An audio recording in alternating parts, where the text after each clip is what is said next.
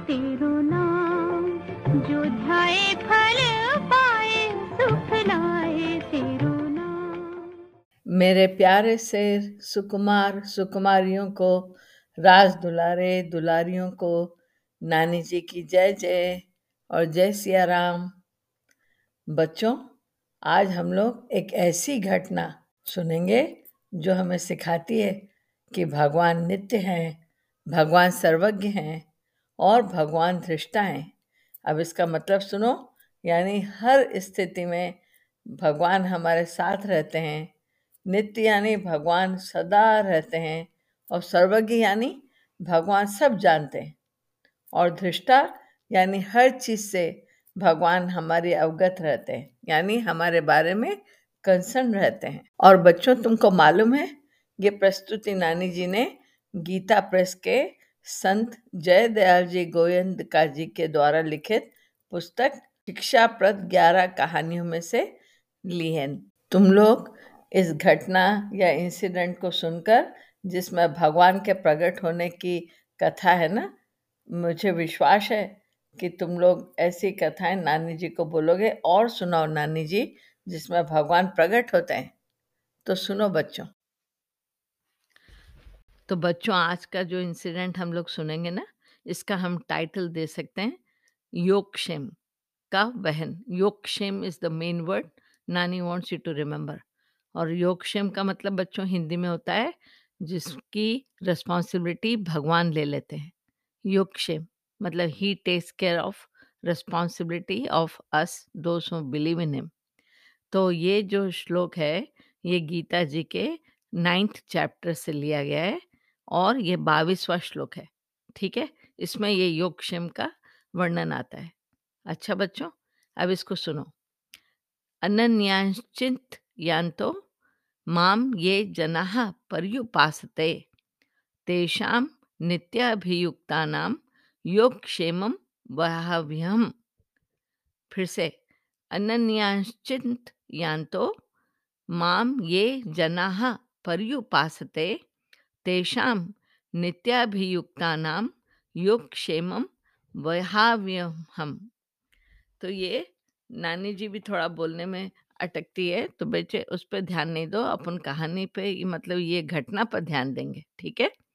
तो इसका हिंदी में अर्थ है कि जो अनन्य प्रेमी, भक्तजन मुझ परमेश्वर को निरंतर चिंतन करते हुए निष्काम भाव से भसते हैं, उन नित्य निरंतर मेरा चिंतन करने वाले पुरुषों का योगक्षेम मैं स्वयं प्राप्त करा देता हूँ।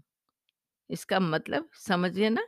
मतलब भगवान बोल रहे हैं, अब सिंपल भाषा में कि जो मेरे से बहुत प्रेम करते हैं बच्चों, जो मेरे को बहुत याद करते रहते हैं, मेरा ध्यान रखते हैं हर चीज़ में, ऐसे बिना कोई चाह के मेरे को भसते हैं ना मतलब उनको याद करते हैं, उस, उन नित्य निरंतर मेरा चिंतन करने वाले का मैं स्वयं सब बोझा हर लेता हूँ।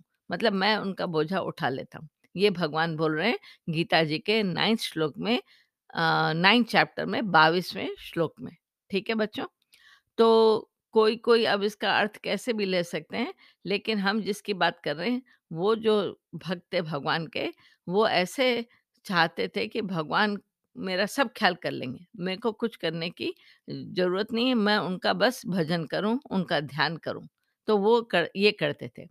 वो भगवान को आ, मतलब गीता का समस्त पाठ वो बार बार करते थे भगवान के नाम का जप करते थे और उनके स्वरूप का ध्यान करने में ही अपना सारा समय व्यतीत करते थे। स्वरूप मतलब आ, वो ब्राह्मण जो थे भगवान का कैसे भगवान दिखते होंगे, क्या मोर मुकुट लगाए होंगे, यू नो, कैसे कपड़े पहने होंगे, ऐसा ध्यान उनका करते थे। तो वो एकमात्र भगवान पर ही निर्भर थे, यानी उन, भगवान पे डिपेंडेंट थे, ठीक है? और जीविका की कौन का है? मतलब वो अपने जीविका के मतलब how to earn money and all that, उसमें ज़्यादा ध्यान नहीं देते थे और अपने खाने पीने की भी परवाह नहीं करते थे। उनके माता पिता परलोक से धार चुके थे, हम जिसकी बात कर रहे हैं, और वो ब्राह्मण तीन भाई थे। तो तीनों ही विवाहित थे मतलब सबकी फैमिलीज़ थी और वो सबसे बड़े थे, उनके दो छोटे भाई थे तो छोटे दोनों भाई जो हैं, वो पुरोहित व्यक्ति के द्वारा गृहस्थी का काम चलाते थे, यानी वो किसी के घर में पूजा हुई, कुछ हुई लोग उनको बुला लेते थे और उन लोग जाके भगवान की पूजा कर देते थे और वो जो होस्ट थे उनको पैसा देते थे और उनसे उनका काम चलता था। तो जब बड़े भाई बिल्कुल ज़्यादा काम नहीं करते थे ना, तो एक दिन क्या हुआ, वो दोनों छोटे भाइयों ने बड़े भाई से कहा कि अब आप कुछ काम करिए ना, कैसे ऐसे करेंगे घर में बैठ के तो ठीक नहीं रहेगा, तो आप कुछ काम करें तो अच्छा रहेगा। तो बड़े भाई ने बोला कि जब सबका भरण-पोषण करने वाले विश्वम्भर भगवान सर्वत्र सब जगह सब समय मौजूद है ना, तो तब अपनी जीविका की चिंता करना तो बालकपन है। मतलब इसे चाइल्ड चाइल्डिशनेस कि हम कुछ करें, हम थोड़ा बहुत करेंगे बट भगवान हमारा सब देख लेंगे। और भगवान ने एंड ही कोटेड कि भगवान ने गीता के नौवे अध्याय के 22वें श्लोक में ये कहा है, जो आपने श्लोक सुना था अभी। तो इसलिए भाई हम लोगों को तो बस अपने भगवान पर ही निर्भर रहना चाहिए और वे ब्रह्मा जी से लेके छोटे-छोटे जीव और छोटे-छोटे कीटाणु मतलब छोटे-छोटे बग्स सबका ध्यान भगवान रखते हैं, सबको खाना खिलाते हैं, तो फिर हमको क्यों चिंता होनी चाहिए? फिर जो उनके भरोसे नित्य निरंतर उन्हीं का स्मरण और चिंतन करते हैं, उनका तो भगवान योगक्षेम चलाते हैं। रानी उनके रिस्पॉन्सिबिलिटी के लिए तो वो वचनबद्ध हैं, ही प्रॉमिस्ड अस।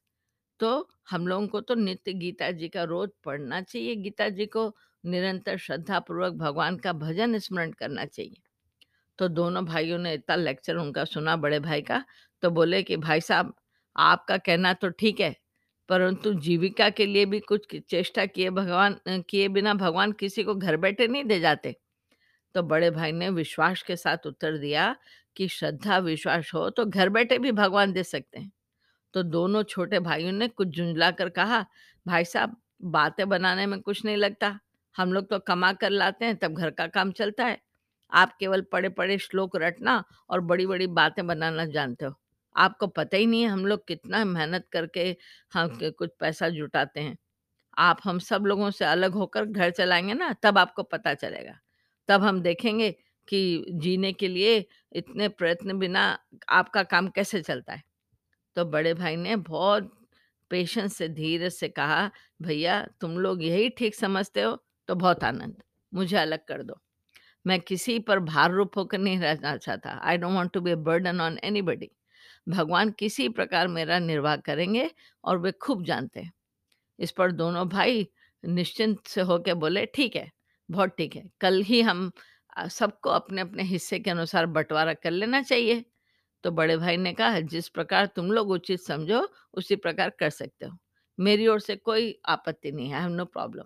मैं तुम लोगों की राज़ी में राज़ी हूँ, तुम लोग जैसा बोलो।" तो दूसरे दिन मालूम है क्या हुआ बच्चों? उन भाइयों ने जितनी सब संपत्ति थी ना, जितना भी पैसा था उनके माँ-बाप का पुराना, उनका उन्होंने क्या किया तीन हिस्से कर दिए। तो ब्राह्मण भक्त के हिस्से में एक छोटा-सा कच्चा मकान, कुछ नगद रुपए, कैश और कुछ साधारण गहने, कपड़े, ऐसे रसोई के बर्तन वगैरह आए।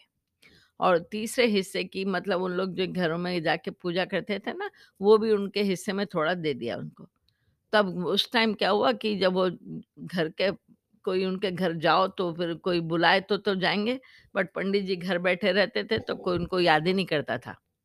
तो अब जब तीनों भाई अलग-अलग हो गए, तब उस ब्राह्मण भक्त ने अपनी पत्नी से कहा, अपनी वाइफ से बोले कि देखो मेरे भाइयों, हम लोगों को जो कुछ भी उन लोगों ने दिया है, वो बहुत ही संतोषजनक है, मतलब आई एम सैटिस्फाइड।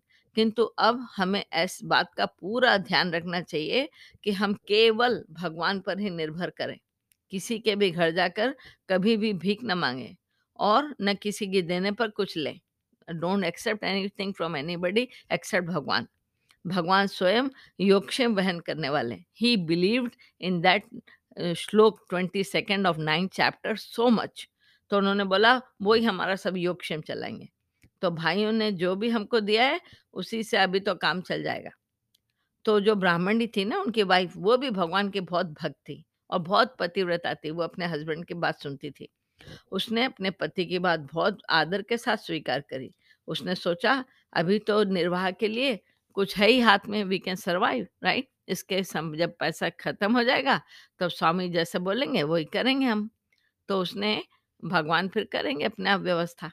तो अब देखो बच्चों, उन ब्राह्मण की रूटीन वो क्या करते थे? वे ब्राह्मण प्राप्त काल चार बजे उठते मॉर्निंग में और शहर से एक मील दूर एक तालाब पर जाकर अपने शौच स्नान करते, राइट? फिर संध्या वंदन के अनंतर भगवान की मानस पूजा, जप, भगवान का ध्यान करके संपूर्ण गीता यानी पूरी गीता का भाव सहित अर्थ को समझते हुए पाठ किया करते। इसके बाद दिन में 11 बजे घर लौटकर भोजन करते। भोजन करने के पश्चात उसके बाद वो दोपहर में एक बजे वापस वहीं तालाब पर जाकर जप, ध्यान और स्वाध्याय करते। फिर सायंकाल 4 बजे फिर वो स्नान वगैरह संध्या वंदन करते मतलब फिर पूजा करते। तद फिर उसके बाद मानस पूजा करके सत शास्त्रों का श्रद्धापूर्वक स्वाध्याय करते मतलब पढ़ते विद डिवोशन। और जब सूर्यास्त हो जाता तो भगवान के नाम का जप करते और उनके स्वरूप का फिर ध्यान करते थे। और फिर रात में फिर 8 बजे के बाद घर लौटते, भोजन करते और अपनी पत्नी से थोड़ा सदालाप करके यानी थोड़ी चर्चा करके फिर 10 बजे वो शयन को चले आते यानी स्लीप स्लीप करते हैं, है ना? गो टू बेड यानी वो सो जाते। तो उनकी जो साध्वी धर्मपत्नी थी ना, वो भी दोनों समय पति को भोजन बना के स्वयं भोजन करती और हर दिन पति को नमस्कार करती, उनकी सेवा करती, उनकी आज्ञा का पालन करती और भगवान का भजन, ध्यान करना वो भी अपना रिस्पॉन्सिबिलिटी समझती थी। ठीक है? तो इस प्रकार दोनों का समय बीता था। तो प्रतिदिन तो वो होते ही था खर्चा घर में, तो कुछ दिनों के पास जो उनके रुपए बचे हुए थे ना, सब खत्म हो गए। तो एक दिन वो उनकी पत्नी ने अपने पति से बोला कि स्वामी रुपए तो सब पूरे हो गए, खत्म हो गए। तो पति ने पूछा, क्या गहने कपड़े भी खत्म हो गए? तो पत्नी ने बोला नहीं। इस पर ब्राह्मणी ने सोचा कि शायद अभी गहने कपड़ों से काम चलाने की उनकी सम्मति है। He wants me to sell my ornaments. तो उसने क्या किया, उनको बेचकर घर का काम चलाने लगी वो ऑर्नामेंट्स को। तो वो भी गहने कपड़े भी कितने दिन के थे, वो भी खत्म हो गए। थोड़े टाइम चला बस। इसके बाद क्या हुआ बच्चों, एक दिन पत्नी ने फिर बोला कि हमारे गहने कपड़े भी खत्म हो गए। तो पति ने बोला कि अब कोई चिंता नहीं, अभी बर्तन तो है ना, मकान तो है ना। तो इससे वो ब्राह्मणी समझी कि अभी स्वामी बोल रहे हैं कि अब मकान बेच दो और बर्तनों से काम चलाने की। अभी वो सब ट्राई दैट तो उसने अपने खुशी से मकान को भी बेच दिया उस औरत ने और फिर दूसरे किराए के मकान में चले गए उन लोग। तो कुछ दिन इससे काम चला। इसके बाद बर्तन भी बेच गए और क्या हो गया अब कुछ भी नहीं बचा। अंत में लास्ट में ब्राह्मण के पास तन ढाकने के लिए एक साड़ी बची और ब्राह्मण देवता के लिए एक धोती बची और एक उनका गमछा बचा। तो एक दिन ब्राह्मण देवता जब सुबह 4 बजे जंगल की ओर जा रहे थे ना, तब पत्नी ने बड़े विनीत भाव से मतलब हाथ जोड़ के उनसे निवेदन किया कि स्वामी अब तो सब कुछ शेष हो गया, अब कुछ नहीं बचा। घर तो किराए का है, बर्तन भाड़े भी सब खत्म हो चुके। केवल आपकी ये गीता जी की पोथी, ये धोती, ये गमछा और मेरी एक साड़ी बची है। आज भोजन के लिए घर में अन्न भी नहीं है, मतलब we don't have food to eat today. जो कुछ था कल खत्म हो गया। तो ब्राह्मण ने इसका कुछ जवाब ही नहीं दिया और वो चुपचाप सदा की तरह जंगल की ओर चले गए। तो फिर जब पंडित जी तालाब पर गए ना उस दिन, तो जब वो नहाए-धोए तो उन्होंने संध्या, गायत्री जप वगैरह किया उनका रूटीन। तो उसके बाद जब वे गीता जी का पाठ करने लगे, तो उनके सामने वो सेम उनका जो इष्ट, उनका जो फ़ेवरेट वो श्लोक आया। वो श्लोक क्या था? आपने सुना था ना पहले? तो किसको याद है? कि अनन्याश्चिंत यान्तो राइट? माम ये जनः पर्युपासते तेषां नित्याभियुक्तानां योगक्षेमं वहाम्यहम् राइट? तो जब वो आया तो उस दिन पंडित जी सोचे ये श्लोक को पढ़कर वो चौंके थोड़ा और उन्होंने क्या किया मालूम? मनी मन सोचने लगे कि मालूम होता है ये सब भगवान के वचन नहीं है। ये सब तो ऐसे ही लिख दिया होगा किसी ने मिस्टेक कर दी होगी। और यदि सच होता ना ये, तो भगवान अगर रील में बोलते तो भगवान क्या मेरी संभाल नहीं करते अभी तक? मैं तो हमेशा उन्हीं पर निर्भर हूँ। तो उन्होंने आज तक मेरी सुध ज़रा भी नहीं ली। तो ये सोचकर ब्राह्मण ने क्या किया, उस उस श्लोक को क्रॉस कर दिया। मतलब उसको काट दिया एक पेन से और उस श्लोक को छोड़कर फिर आगे का पढ़ने लगे पाठ। तो उस दिन बच्चों क्या हुआ, ब्राह्मण देवता के हृदय के इस भगवान ने देखा इनका भाव ऐसा और भगवान इतने दयालु रहते हैं ना, उनको बोलते हैं भक्त वांछा कल्पतरु। मतलब भगवान सर्व के हृदय हृदयेश्वर हैं, वो सबके अन की अन मंत्र की जानते हैं। तो भगवान को क्या हुआ, भगवान ने क्या किया मालूम? वो एक विद्यार्थी यानी एक स्टूडेंट बन गए और घोड़े पे सवार होके वो ब्राह्मण के घर उनकी धर्मपत्नी के पास पहुँचे यानी वाइफ़ के पास। और घर पे पहुँच के उन्होंने खटखटाया और बोला कि मिठाई का एक हाथ में खूब थाल भर के मिठाई लाए और पूछने लगे, "गुरुजी कहाँ हैं?" तो ब्राह्मण पत्नी ने बोला, "यहाँ से एक मील दूर एक तालाब है, वे रोज़ वहाँ पे स्नान और पूजा के लिए जाते हैं और लगभग 11 बजे लौटते हैं। तो अभी तो 10 बजे हैं, उनके आने में एक घंटे की देर है। लेकिन आप कौन हैं? और ये मिठाई किस लिए लाए हैं?" तो वो विद्यार्थी यानी स्टूडेंट ने बोला, "भगवान स्टूडेंट बन के आए थे और बोले, "मैं पंडित जी का एक स्टूडेंट हूँ और गुरु जी की तथा आपकी सेवा के लिए ये मिठाई लाया हूँ।" इसे आप रख लो। तो ब्राह्मण पत्नी बोली कि पंडित जी न तो किसी को अपना स्टूडेंट बनाते हैं, न कोई उनका शिष्य है, न किसी की दी हुई वस्तु लेते हैं। तो मुझको भी उन्होंने किसी की वस्तु को स्वीकार न करने की ऑर्डर दिया है, आज्ञा दी है, राइट? इसलिए मैं किसी की दी हुई कोई वस्तु नहीं ले सकती। ऐसे आप वापस ले जाइए। तो वो स्टूडेंट बोले, "आप जैसा कहते हैं मैं मैं भी ऐसे ही मानता हूँ। वो किसी को भी अपना स्टूडेंट नहीं बनाते। ये बात तो सही है आपकी। मुझको छोड़ के उन्होंने किसी को भी ना किसी को शिष्य बनाया, ना किसी को बनाएँगे। मुझ पर उनकी लेकिन बहुत कृपा है, इसी से मुझको उन्होंने अपना शिष्य माना है। केवल मैं एक ही उनका शिष्य हूँ, इसीलिए मैं आपको विश्वास दिलाता हूँ कि उनका मैं शिष्य हूँ और ब्राह्मण पत्नी ने कहा, "मैंने ये तो बात कभी नहीं सुनी कि उन्होंने आपको शिष्य बनाया। मैं तो जानती हूँ कि उन्होंने किसी को शिष्य बनाया ही नहीं है, तो फिर मैं इस बात को कैसे मान लूँ कि आप उनके शिष्य हैं?" जो भी कुछ हो, मैं इस मिठाई को नहीं ले सकती किसी भी हालत में। तो पंडित जी के लौटने पर आप उन्हें दे सकते हैं। तो वो विद्यार्थी ने मतलब स्टूडेंट बोला है कि अच्छा है बात है, यहाँ थाली यहाँ रखी है, यहाँ मेरा घोड़ा भी यहीं बंधा हुआ है, मैं लौट कर जब आऊँगा पंडित जी से मिल लूँगा। तो इस पर ब्राह्मण पत्नी ने उत्तर दिया, आप इस थाली को वापस ले जाइए, पंडित जी के आने पर आप फिर वापस ला सकते हैं। मैं पंडित जी की आज्ञा के बगैर किसी हालत में नहीं रह सकती। किंतु वो भगवान तो ठहरे ना, वे थाली को वहीं छोड़ के चल दिए और चलते समय ब्राह्मण पत्नी ने पूछा, "अपना नाम पता तो बतला दीजिए, जिससे पंडित जी के आने पर वो मिठाई की थाली आपके घर वापस पहुँचा दी जाए।" तो वो स्टूडेंट ने बोला भगवान बोले कि वे मुझे जानते हैं, उनके उनकी मुझ पर बहुत कृपा है, क्योंकि मैं उनका एक ही शिष्य हूँ, मेरे सिवा कोई दूसरा शिष्य है ही नहीं। आप कह दीजिएगा कि आज प्रातःकाल मतलब मॉर्निंग में जिसके मुँह पर आपने ऐसी हड़ताल पोती थी ना मतलब ब्लैक इंक जो उन्होंने करी थी, वो ही शिष्य आया था, इससे वे समझ जाएँगे इतना कहकर भगवान चले गए। तो इस एक घंटे के बाद जब पंडित जी जंगल से लौटे ना, तो घर में जैसे ही वो घुसे, तो उन्होंने क्या देखा, एक थाली मिठाई से भरी रखी है। तो पंडित जी ने कुछ ज़रा गुस्से से पूछा, "ये मिठाई कहाँ से आई? किसने दी और क्यों रखी गई?" तो ब्राह्मण पत्नी ने हाथ जोड़कर बोला, स्वामी मैं तो नहीं मैंने नहीं रखी, एक विद्यार्थी जबरन इसे रख गया। वो ज़बरदस्ती मेरे घर में रख गया। वो कहता था मैं गुरुजी की सेवा के लिए लाया हूँ। इस पर भी मैंने नहीं लिया, तो वो तो जबरन छोड़ के चला गया। ब्राह्मण ने कहा, "तुम तो इसको जानती हो ना कि मैंने ना तो आज तक किसी को शिष्य बनाया, ना बनाता हूँ।" तो पत्नी ने कहा कि, "ये बात सही है। मैंने भी उससे बोला कि न तो पंडित जी ने किसी को शिष्य बनाया न बनाते और न बनाएँगे इस पर भी मेरी बात का वो समर्थन करते हुए बोला कि, "मैं तो जानता हूँ, गुरु जी मुझको छोड़ के किसी को नहीं बनाएँगे और न न बनाए, तो मैं ही उनका हूँ शिष्य। मुझ पर उनकी विशेष दया है, इसलिए उन्होंने मुझको शिष्य बनाया मैं विश्वास दिलाता हूँ कि ये मेरी बात सच्ची मानिए। इस पर भी मैंने यही कहा कि मैंने कभी नहीं सुना कि आपको उन्होंने शिष्य बनाया है। जो भी हो, मैं उनकी आज्ञा के बिना ये भेंट नहीं रख सकती। परंतु वो रख कर चल दिया। तो पंडित जी ने कहा, "उसका नाम पता तो पूछना चाहिए था, जिसने जिसके घर उसकी चीज़ लौटा दी जाती।"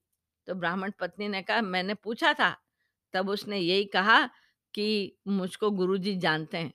आज आज सुबह ही उन्होंने मेरे मुँह पे एक कालिक पोती है, मतलब मुझे इतनी ही देर में वो थोड़ी भूल जाएँगे। उन्होंने मेरे को ब्लैकआउट कर दिया मेरे शब्द मेरे मुँह पर।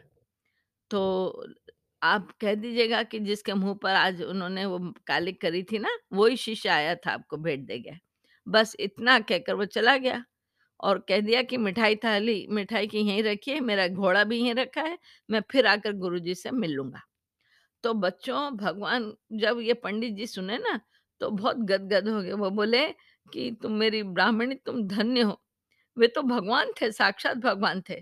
तुम्हारा बड़ा सौभाग्य है कि तुमको उनके साक्षात दर्शन हुए। मैं अविश्वासी हूँ, मैं मैं गलत हूँ, इसलिए उन्होंने मुझको दर्शन नहीं दिए। मैंने एक दिन भी भूख सहन नहीं की और मैं अधीर होकर भगवान के वचनों पर मैंने ऐसे ब्लैकआउट कर दी उनकी इंक से। गीता जी भगवान के मुँह से स्वयं निकली हुई है, उस पर ऐसा पोतना भगवान के मुख पर ही लगाना होगा। आज मैंने यही किया। आज जब ये श्लोक आया था ना, अन्यन्याश्च चिन्तयन्तो माम ये जनाः पर्युपासते तेषां नित्याभियुक्तानां योगक्षेमं वहाम्य हम तब मुझे अविश्वासी के मन में भगवान के वचनों पर शंका हो गई कि यदि सचमुच ये भगवान के वाक्य होते तो वो निश्चय ही मेरा योग योगक्षेम वहन करते। ये गलत है। यह सोचकर मैंने उन पर ऐसी कालिक पोत दी। मैं बड़ा ही नीच, पापी और अविश्वासी हूँ। मेरे हृदय में तनिक भी अगर थोड़ा भी अगर धैर्य होता, पेशेंस होता तो मैं ऐसा नीच काम कभी नहीं करता। वे परम दयालु भगवान तो सदा योगक्षेम चला ही रहे सब कुछ समाप्त होने के साथ ये आ ही पहुँचे और ऐसे शाही लगाने के अपराध के कारण मैं उनके दर्शन से वंचित रहा। तुम शुद्ध और तुम अनन्य भक्त और पतिव्रता हो, इसलिए तुम्हें भगवान दर्शन दे गए। अब तो जब तक वे नहीं आते, तब तक मुझे चैन नहीं पड़ेगा। इसके बाद बच्चों, उनकी दृष्टि बाहर नज़र जब गई ना, तो मालूम है क्या देखते हैं वो? कि घोड़े पर बहुत भार लदा हुआ है। तो उन्होंने तुरंत जाकर भार उतारा और उसे अंदर लाके देखने लगे, तो मालूम है बच्चों उसमें क्या था? उसमें लाखों रुपए के रत्न भरे थे। रत्न मतलब diamonds and emeralds and pearls ऐसी महँगी महँगी चीज़ें उसमें भरी थी। तो ब्राह्मण तो देखकर बहुत पश्चाताप करने लगे कि मैंने क्यों किया ऐसा गंदा काम? और वो वो एकदम प्रेम में ऐसा सोचने लगे कि ऐसे भगवान ने रिमेम्बर कि पूतना जैसी जो भगवान को मारने की इच्छा से आई थी ना, उसने भगवान को विष जहर दिया था। तो भी वो माता उसको, भगवान ने माता समझा, उसको उत्तम गति माँ के जैसी दी। तो भगवान कितना सोचो हम किसकी शरण में जाएँ किसको याद करें तो पंडित जी यही सोच-सोच के बहुत अपने आप को धिक्कार रहे थे कि ऐसे भगवान, ऐसे पतित पावन, सबका धारण-पोषण करने वाले विशंभर प्रभु पर मैंने झूठा दोष लगाकर अपने को कलंकित किया। मैं तो पैसों का दास हूँ। यदि मैं सचमुच प्रभु का दास होता, तो मुझे ऐसे भोजन की चिंता क्यों होती? मैं वास्तव में यदि भगवान के रहस्य को जानता, मेरा उनमें सच्चा प्रेम होता, तो मेरे मन में पैसे की कामना न होती। और वो मुझे ये रत्न देकर क्यों भुलाते? वो कहकर ब्राह्मण खूब रोने लगे। आनंद हुआ लेकिन वो दुखी हो गए। तो बहुत देर तक ब्राह्मणी सुनती रही, देखती रही। भगवान का दिया हुआ प्रसाद तो पाले उसने बोला। तो पंडित जी बोले, "जब भगवान कह के गए कि हम आएँगे तब अब तो उनके आने पर ही प्रसाद पाऊँगा। अब शाम हो गई पर भगवान नहीं आए।" तब ब्राह्मणी ने फिर कहा कि, "अब तो प्रसाद पा लो आप।" तो पंडित जी कब मानने वाले थे? उन्होंने कहा फिर वही बात कि अब रात्रि के फिर 10 बज गए और भगवान नहीं आए, सोने का टाइम हो गया और फिर भी भगवान नहीं आए। तब ब्राह्मणी ने फिर ने फिर बोला अपने पति से रिक्वेस्ट की कि आप प्लीज़ कुछ प्रसाद तो पा लीजिए। तो ब्राह्मण देवता ने फिर भी प्रसाद नहीं पाया, तो दोनों जने बिना खाए सो गए। तो मालूम है फिर क्या हुआ? रात के 11 बजे थे बच्चों, इतने में किसी ने दरवाज़ा खटखटाया और मालूम है इतने प्यारे शब्दों में पुकारा, "गुरुवानी जी, गुरुवानी जी, दरवाज़ा खोलिए।" तो ब्राह्मण दंपति मतलब हस्बैंड वाइफ को अभी तक नींद नहीं आई थी ना, तो वो सुमधुर इतनी अच्छी आवाज़ गुरुवानी जी, गुरुवानी जी, ऐसा सुनकर ब्राह्मणी चौंकी और आनंद में वो बोली, "लीजिए स्वामी आपके भगवान आ गए।" तो भगवान आ गए और ब्राह्मण ने तुरंत जाके दरवाज़ा खोला और भगवान के चरणों में वो गिर गए।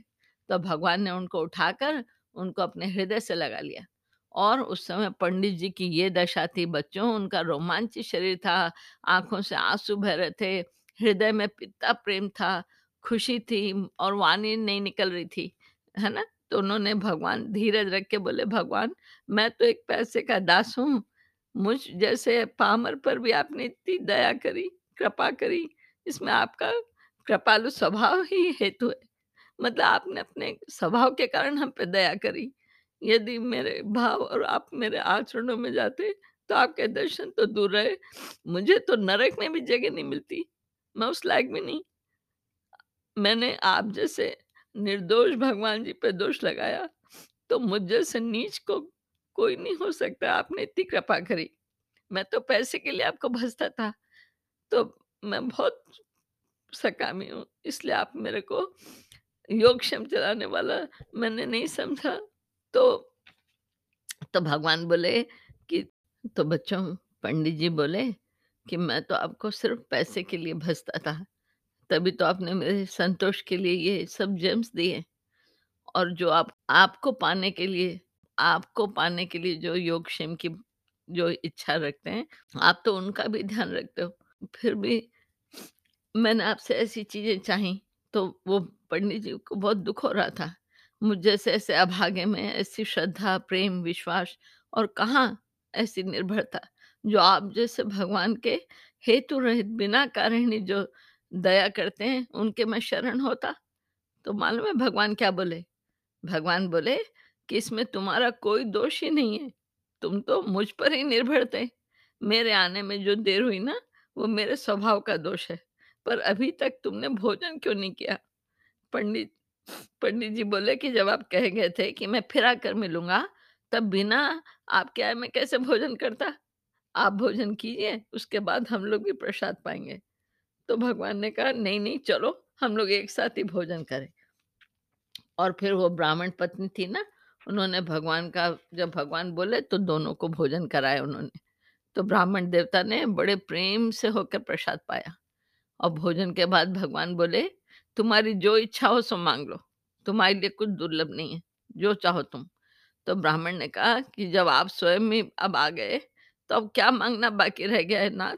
मैं तो यही चाहता हूँ कि आप मेरे मन में योगक्षेम की भी इच्छा नहीं रहे और केवल आप में ही मेरा अनन्य मतलब प्योर प्योर विशुद्ध प्रेम मतलब प्योर प्रेम हो, बस ची दीजिए। तो भगवान तथास्तु बोले और अंतर वहीं अंतर्ध्यान हो गए मतलब डिसअपीयर हो गए। इसके बाद ब्राह्मण पत्नी ने भी प्रसाद पाया। तो अब देखो बच्चों, इधर जब से वो जो भाई लोग थे ना, छोटे भाई दोनों, उन लोगों ने अपने बड़े भाई को निकाल दिया था ना, तब से उनके निरंतर दरिद्रता और दुखी होते चले गए थे। उनकी इतनी हीन दशा हो गई थी, मतलब कहीं से कुछ उधार भी नहीं मिलता था मांगने पर। तो उन्होंने सोचा कि हमारे भाई तो इतने धनी हो गए बड़े भाई, कि उनके द्वार पर अब इतने लोग माँगने वाले आते रहते हैं भीड़। तो वे भी अपने भाई के पास गए, बड़े भाई के पास और वहाँ बोले भाई के पास आकर और तब जब आए ना वो भाई लोग तो पंडित जी ने उनको गले से लगा लिया और उनकी कुशल पूछी पंडित जी ने। उन्होंने तो कहा कि आप जैसे बड़े भाई हमारे होके हम आपसे अलग हो गए, मुँह दिखाने लायक भी नहीं है। फिर भी आप हम लोगों पे दया करके प्रेम से मिलते हो, ये हम पे कृपा है आपकी। तो बड़े भाई ने बोला, "नहीं-नहीं भैया, ऐसे मत बोलो। हम तीनों सब भाई हैं। हम लोग कभी अलग थोड़ी हो सकते हैं। ये तो एक होनहार सो हो गई। हम लोग पहले जैसे प्रेम से रहते थे, अब वैसे ही रहेंगे। संसार में भाई के समान थोड़ी ना कोई प्रेमी होता है। तुम लोग बिल्कुल पश्चाताप नहीं करो और प्रेम करो बस। ये कुछ अब देख रहे हो ना?" तो पंडित जी ने बोला, "भैया इसमें मेरा कुछ नहीं है। ये सब श्री भगवान जी की विभूति है। जो कोई भी भगवान पर निर्भर हो जाता है, भगवान सब प्रकार से उसका योगक्षेम वहन करते हैं। मतलब उसकी रिस्पॉन्सिबिलिटी ले लेते हैं। जैसे अपने छोटे बालक जैसे तुम लोग अपने माता-पिता पे निश्चिंत होते हो ना, तुम्हारे माँ-बाप सब तुम्हारे लिए करते हैं। ऐसे ही भगवान हमारे मिता माता-पिता से ज़्यादा भी हमारा पालन-पोषण करते हैं, उससे बढ़कर और अपने डिपेंडेंट्स को पाल सब उनका ध्यान रखते हैं। तो तुम बिल्कुल चिंता नहीं करो और तुम बिल्कुल वो ही बोलो, अन्यान्य अन्यान्यश्चिन्तयन्तो माम ये जनाः पर्युपासते तेषां नित्याभियुक्तानां योगक्षेमं वहाम्यहम्। ये गीता जी का नाइन्थ चैप्टर का 22वां श्लोक हमेशा याद रखो। इस श्लोक में कही हुई बात पर विश्वास करके रोज़ भगवान का ही चिंतन करना चाहिए और पाए पैसे को अर्थ इसके मतलब किसी भी चीज़ पे ध्यान नहीं रख के भगवान पे ध्यान का भाव रखकर इसको गीता जी का पाठ करना चाहिए। और इसके बाद वे दोनों भाई भी अपने बड़े भाई के साथ रहकर उनकी उनकी आज्ञा अनुसार मतलब जैसे उन्होंने बोला वो रोज़ नित्य जाप करते, ध्यान करते, गीता जी का पाठ करते और थोड़ी समय में भगवान की भक्ति करके भगवान की कृपा उनको भी मिल गई। अब देखो बच्चों ये कहानी कहाँ तक सच्ची है या नहीं है, इसका हमसे हमको मतलब नहीं रखना चाहिए, है ना? किंतु इससे हमको ये शिक्षा लेनी चाहिए कि भगवान पर निर्भर होने पर भगवान योग क्षेम का वहन करते हैं। इसका मतलब इस पर विश्वास करके भगवान पर हम लोग निर्भर हो जाए मतलब डिपेंडेंट हो जाए इस पर विश्वास हम करें तो उत्तम बात ये बच्चों है कि नित्य मतलब रोज़ भगवान का निष्काम भाव से मतलब बिना कुछ उनसे चाहे उनका ध्यान करना चाहिए। योगक्षेम की इच्छा भी नहीं करके भगवान में केवल अहेतुक विशुद्ध प्रेम माँगना, जैसे पंडित जी ने मांगना था। इसी के लिए बस हमको प्रार्थना करनी चाहिए। इसी के लिए हमको ट्राई करना चाहिए कि ऐसी स्थिति मतलब ऐसी स्टेज हमको भी मिले। योगक्षेम की अगर इच्छा हो ना, तो भी परमा भगवान की प्राप्ति की इच्छा करनी चाहिए। मतलब ये है कि परमात्मा की प्राप्ति के मार्ग में जहाँ तक हम आगे बढ़ चुके हैं ना, उस प्राप्त साधन संपत्ति की तो भगवान रक्षा करते हैं और भगवान की प्राप्ति में जो कुछ कमी है, वो भी भगवान ही उसकी को पूर्ण कर देते हैं। ऐसा भगवान ने हमको एश्योरेंस दिया है। राइट? तो इस प्रकार इसको समझकर, इस पर विश्वास करके भगवान पर निर्भर और निर्भय हो जाएँ। ये दो वर्ड्स याद रखो, भगवान पर निर्भर मतलब उन पर डिपेंडेंट और निर्भय मतलब बिल्कुल डरना नहीं फिर। बस भगवान है और हमको डर नहीं है किसी कोई भी स्थिति का। ऐसा भगवान का चिंतन के सिवा और कोई भी चिंतन नहीं करना, ठीक है? यही है। तो जो लोग सांसारिक योगक्षेम के लिए भगवान को भजते हैं ना, वो भी बहुत चीज़ें पा जाते हैं, राइट? वो भी ठीक है। जैसे उदाराः सर्व एवैते गीता के गीता जी के 7वें अध्याय में 18 श्लोक में भगवान ने बोला है कि उन लोग भी सब अच्छी तरह हैं। जैसे अ, उनको आर्त भक्त बोलते हैं, अर्थार्थी भक्त बोलते हैं। तो ज्ञानी और निष्काम जो भक्त होते हैं ना, उनको तो अन्य-अन्य भक्तों को तो भगवान ने बोले मेरे जैसे हैं वो, जो कुछ नहीं चाहते क्योंकि उस निष्कामी ज्ञानी को भगवान के सिवा और अन्य गति है ही नहीं। तो इतना जब भगवान ने बोल दिया है, तो भगवान के निष्काम ज्ञानी अनन्य भक्त तुम लोग बनो, क्योंकि ऐसा भगवान को बहुत प्रिय है, ऐसे भक्त। ठीक है बच्चों? अब क्या है कि लास्ट में भक्तों में उनको भगवान ने बोला है, मुझको जो एक ही भाव से अनन्य प्रेम भक्ति वाला ज्ञानी भक्त मेरे को उत्तम लगता है, क्योंकि मुझको वो तत्व से जानता है। मैं बहुत उसको अत्यंत प्रिय हूँ और वो ज्ञानी मुझे अत्यंत तो देखो बच्चों, हमारे जो ग्रंथ है ना, जैसे रामचरित मानस श्रीमद् भागवत जी, महाभारत या गीता जी, ये इनके हर शब्द बच्चों अटल सत्य हैं। मतलब वो हमें भगवान के गुण जानने में, उनसे प्रेम करने में, यहाँ तक कि उनको प्राप्त कैसे करना भगवान को, इसके लिए हमारी मदद करते हैं ये ग्रंथ। तो कभी इन पर डाउट बच्चों नहीं करना। और मेरे को ये विश्वास है कि तुमको खूब आज आनंद आया और तुम भगवान जी के प्रागट्य की और भी ऐसी कथाओं को सुनने के लिए आतुर रहोगे। तो चलो अब नानी जी से बोलो जय जय, जय सिया राम बच्चों। प्रभु तेरो जो ध्याए फल लाए